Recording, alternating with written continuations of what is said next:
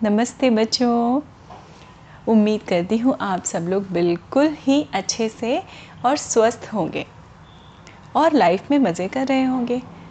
तो उसी मज़े को आगे बढ़ाने के लिए मैं आपके सामने फिर से एक कहानी लेके आई हूँ। तो आप लोग ध्यान से ये कहानी सुनिएगा। अब ये कहानी है बहुत पुरानी, बहुत पुराने समय की। छोटा सा कस्बा था। कस्बा क्या होता है बच्चों? गाँव से थोड़ा बड़ा, शहर से थोड़ा छोटा। उसको कस्बा कहते हैं या टाउन भी कह सकते हैं। उसका नाम था कुसुमपुर।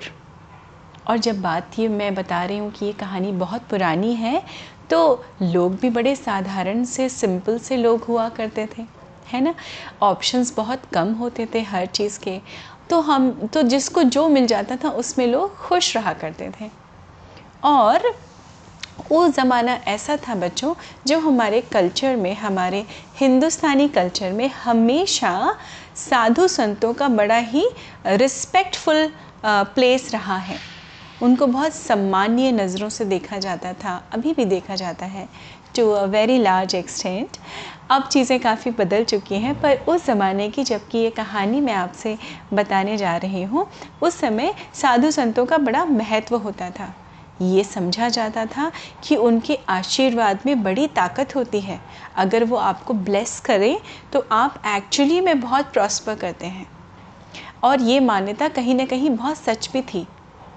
और उसी के साथ साथ अगर आपसे साधु संत नाराज़ हो जाएँ तो शायद शायद आपको अच्छा भी ना लगे। तो इसलिए हमेशा साधु संतों का बहुत ज़्यादा इम्पॉर्टेंस थी उस समय हमारे सोसाइटी में, हमारे समाज में।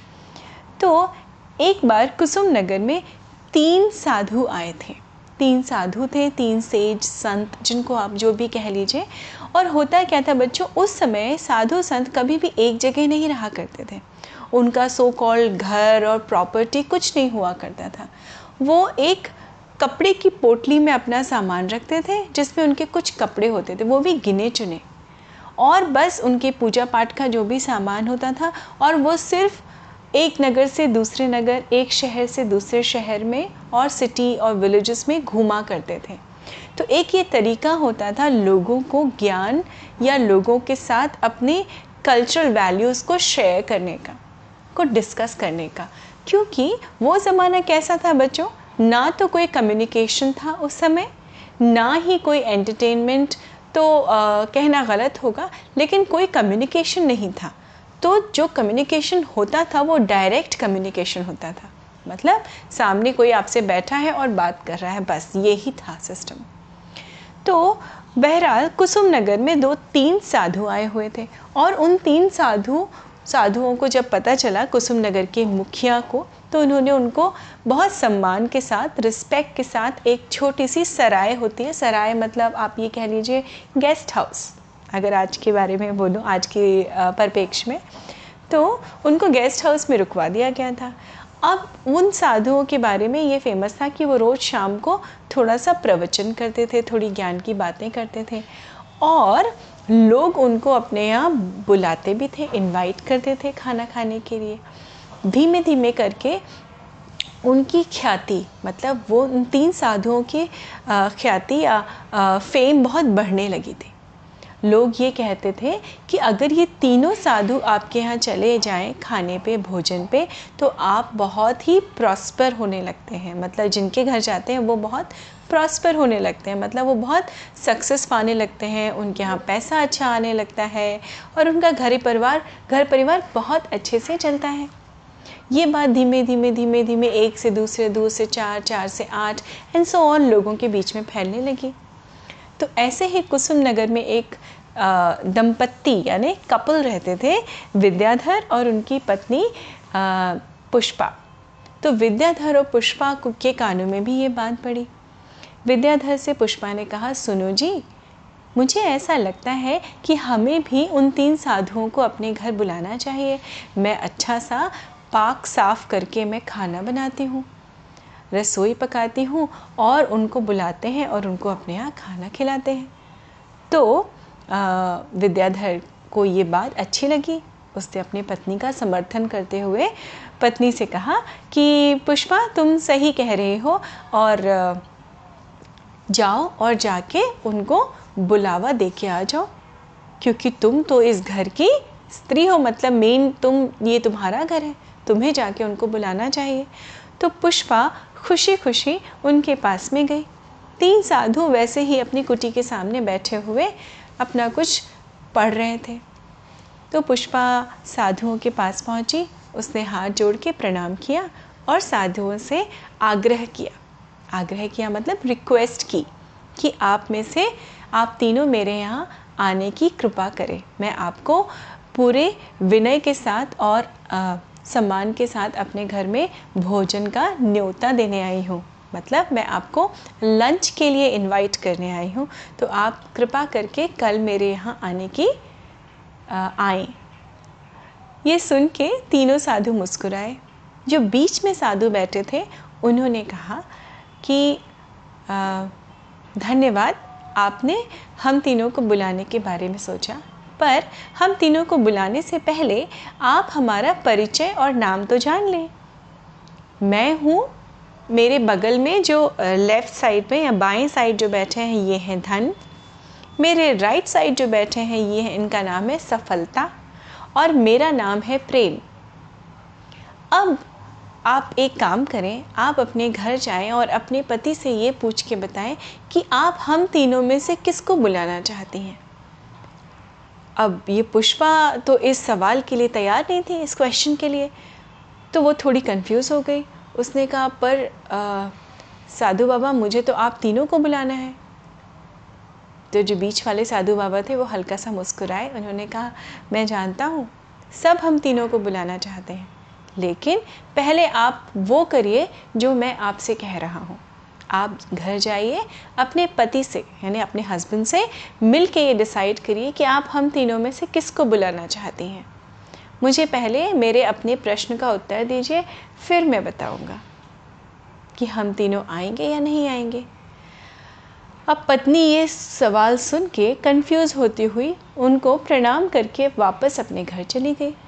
वापस घर गई दोपहर के बाद विद्याधर अपने काम से लौट कर आए तो उसने वो सवाल साधु बाबा का विद्याधर को बताया कि सुनिए, मैं जब उन तीनों साधु बाबा को बुलाने गई तो बीच में जो साधु बाबा बैठे थे, उन्होंने मुझसे कहा कि, भाई, हम तीनों में से किसी एक को बुलाओ तुम पहले। फिर हम बताते हैं। तो उन्होंने बताया कि उनके बाईं तरफ़ जो बैठे थे, उनका नाम धन था। जो दाईं तरफ़ बैठे थे, उनका नाम था सफलता और बीच में उनका नाम था प्रेम। तो अब मुझे ये बताइए, उन्होंने मुझसे कहा है कि मैं आपसे पूछूँ और हम मिल के ये डिसाइड करें, ये निर्णय लें कि हमें किसको पहले बुलाना है। तो विद्याधर सुनते ही उनकी आँखें चमक उठी। उन्होंने कहा, अरे, पगली इसमें सोचने की क्या बात है? सफलता को बुला पहले। सफलता को बुलाओगे तभी तो मैं सफल होता जाऊँगा। मेरी नौकरी बढ़ती जाएगी। सफलता मतलब सक्सेस बच्चों सक्सेस हाँ? तो आ, अब पुष्पा जो है सोच में पड़ गई। उसने कहा नहीं नहीं सफलता का क्या है? तुम मेहनत करोगे तो सफलता मिल ही जाएगी। मेरे हिसाब से हमको धन को बुलाना चाहिए। क्योंकि धन अगर हमारे पास आ जाएगा तो तुम्हारी सफलता हो, चाहे ना हो, उससे क्या पड़ता है? मुझे तो अपना घर बनवाना है, मुझे तो अपने किचन में बहुत सारे चीज़ें बनवानी हैं। अरे, अपने कपड़े ख़रीदने हैं, हमारे बच्चे होंगे, और ऐसे वैसे उसने तमाम सारी अपनी प्लानिंग अपने पति विद्याधर को बता दी। अब विद्याधर भी कंफ्यूज हो गए। तो दोनों मिलके डिसाइड नहीं कर पा रहे थे क्योंकि उनका फोकस पूरा किस पे था? धन और सफलता। उन्होंने कहा, क्या किया जाए, क्या किया जाए? फ़िलहाल दोनों ने मिलकर डिसाइड किया कि हम जो है वो धन को बुलाएँगे अपने घर। और यही अपना जवाब लेके खुशी खुशी पुष्पा साधु बाबा के पास लौट, लौटी और प्रणाम करके उसने कहा, जी साधु बाबा, वैसे तो हम चाहते हैं कि आप तीनों हमारे यहाँ आए, लेकिन चूँकि आपने मुझसे पूछा था तो मैं, मेरा और मेरे पति का जवाब या उत्तर ये है कि हम चाहते हैं कि धन बाबा हमारे घर पहले आए। तो तीनों साधु मुस्कुराए, उन्होंने कहा, ठीक है, आप घर चली जाइए, अब हम में से आपके यहाँ कोई नहीं आएगा। अब पुष्पा तो इमोशनल हो गई, थोड़ा सा भाव विभोर हो गई। उसने कहा, नहीं साधु बाबा, ऐसा मत करिए। आप आप, मैं तो आप तीनों को बुलाना चाहती थी। तो साधु बाबा ने प्रेम जो बीच में बैठे थे, उन्होंने कहा कि हाँ स्त्री, ऐसा इस नगर के सारे लोग ऐसा ही करना चाहते हैं। इस सिटी के सारे लोग जो हाउस होल्ड्स हैं, वो सब यही चाहते हैं कि हम तीनों उनके यहाँ जाएँ। पर उस चक्कर में बहुत ही कम लोग ऐसे होते हैं जो एक असली बात को याद रख पाते हैं। असली बात यह है, स्त्री, अगर आप प्रेम को अपने यहाँ बुलाएँगी। अगर प्रेम आपके पास आएगा तो धन और सफलता अपने आप ही आपके पास आ जाएगी। इस छोटे से मूल मंत्र को, इस छोटी सी इंपॉर्टेंट बात को कोई नहीं याद रख पाता। इसीलिए इस नगर के बहुत कम घर ऐसे हैं जहाँ पे हम तीनों गए हैं। तो आपका उत्तर आपके हिसाब से ठीक है, पर हमारा यही निर्णय है कि हम तीनों आपके यहाँ नहीं आएँगे। क्योंकि आपने सिर्फ़ धन को बुलाया। ये सुनते ही मायूस होके वो स्त्री अपने घर लौट आई। पुष्पा अपने घर आ गई और उस दिन उसको इस चीज़ का क्या हुआ? रियलाइजेशन हुआ, एहसास हुआ कि कैसे अगर दो लोगों में या घर के सारे रहने वाले एक परिवार के के बीच में अगर प्रेम है वॉम्थ है अफेक्शन है तो सारी चीज़ें अपने आप ही ठीक होती चली जाती हैं। बच्चों, ये बड़ा ही आपको रिलेटेबल भी शायद लगेगा, क्योंकि जहाँ प्यार होता है ना, जहाँ प्रेम होता है लोगों के बीच में, वहाँ पर बाकी सारी चीज़ें अपने आप ही कठिनाइयाँ तो जीवन में सबके आती हैं, है ना? डिफ़िकल्टीज़ तो सबकी लाइफ में आती हैं, लेकिन अगर आपके परिवार के बीच में, अगर आपके पति पत्नी की अगर हम बात करें, उनके बीच में अगर प्यार है तो वो सारी कठिनाइयाँ भी हम बहुत आसानी से पार कर सकते हैं। लेकिन अगर प्यार का अभाव है तो उस परिवार को टूटने में भी देर नहीं लगती। उस परिवार के लोग एक ही छत के नीचे रहते हुए भी अलग अलग तरह से रहते हैं अलग अलग तरह से जीवन जीते हैं। और हमेशा आई हुई कठिनाइयाँ बहुत बड़ा बोझ दिखाई पड़ने लगती हैं। तो देखिए बच्चों, साधु बाबा ने कितनी पते की बात कही थी। और ये बिल्कुल सच है। वो सिंबॉलिक थे हमारे साधु, प्रेम, धन और सफलता। जहाँ प्रेम होता है, जहाँ प्रेम का वास होता है, जहाँ लोग प्यार से रहते हैं एक दूसरे के संग there is warmth and affection in their relationship everything rest everything will fall in place आपको सक्सेस भी मिलेगी, आपको पैसे भी मिलेंगे, आपको नेम और फेम भी मिलेगा, सब कुछ मिलेगा। बस कमी होती है तो सिर्फ़ प्यार की। ये बात बच्चों हमेशा याद रखिएगा। कि आप जैसे जैसे बड़े होंगे, आपके आपसी रिश्तों में प्यार का होना सबसे ज़रूरी है। सर्वोपरि कहा जाता है ना, सबसे ऊपर प्रेम होता है। अगर प्रेम है तो सूखी रोटी भी शाही पकवान जैसी लगती है। अगर प्रेम नहीं है तो कहा जाता है कि आपके सामने छप्पन भोग, यानी सेवन कोर्स मील भी आ जाए तो भी उसमें मज़ा नहीं आता बच्चों। उम्मीद है आपको ये कहानी अच्छी लगी होगी। इसका मतलब समझ में आया होगा।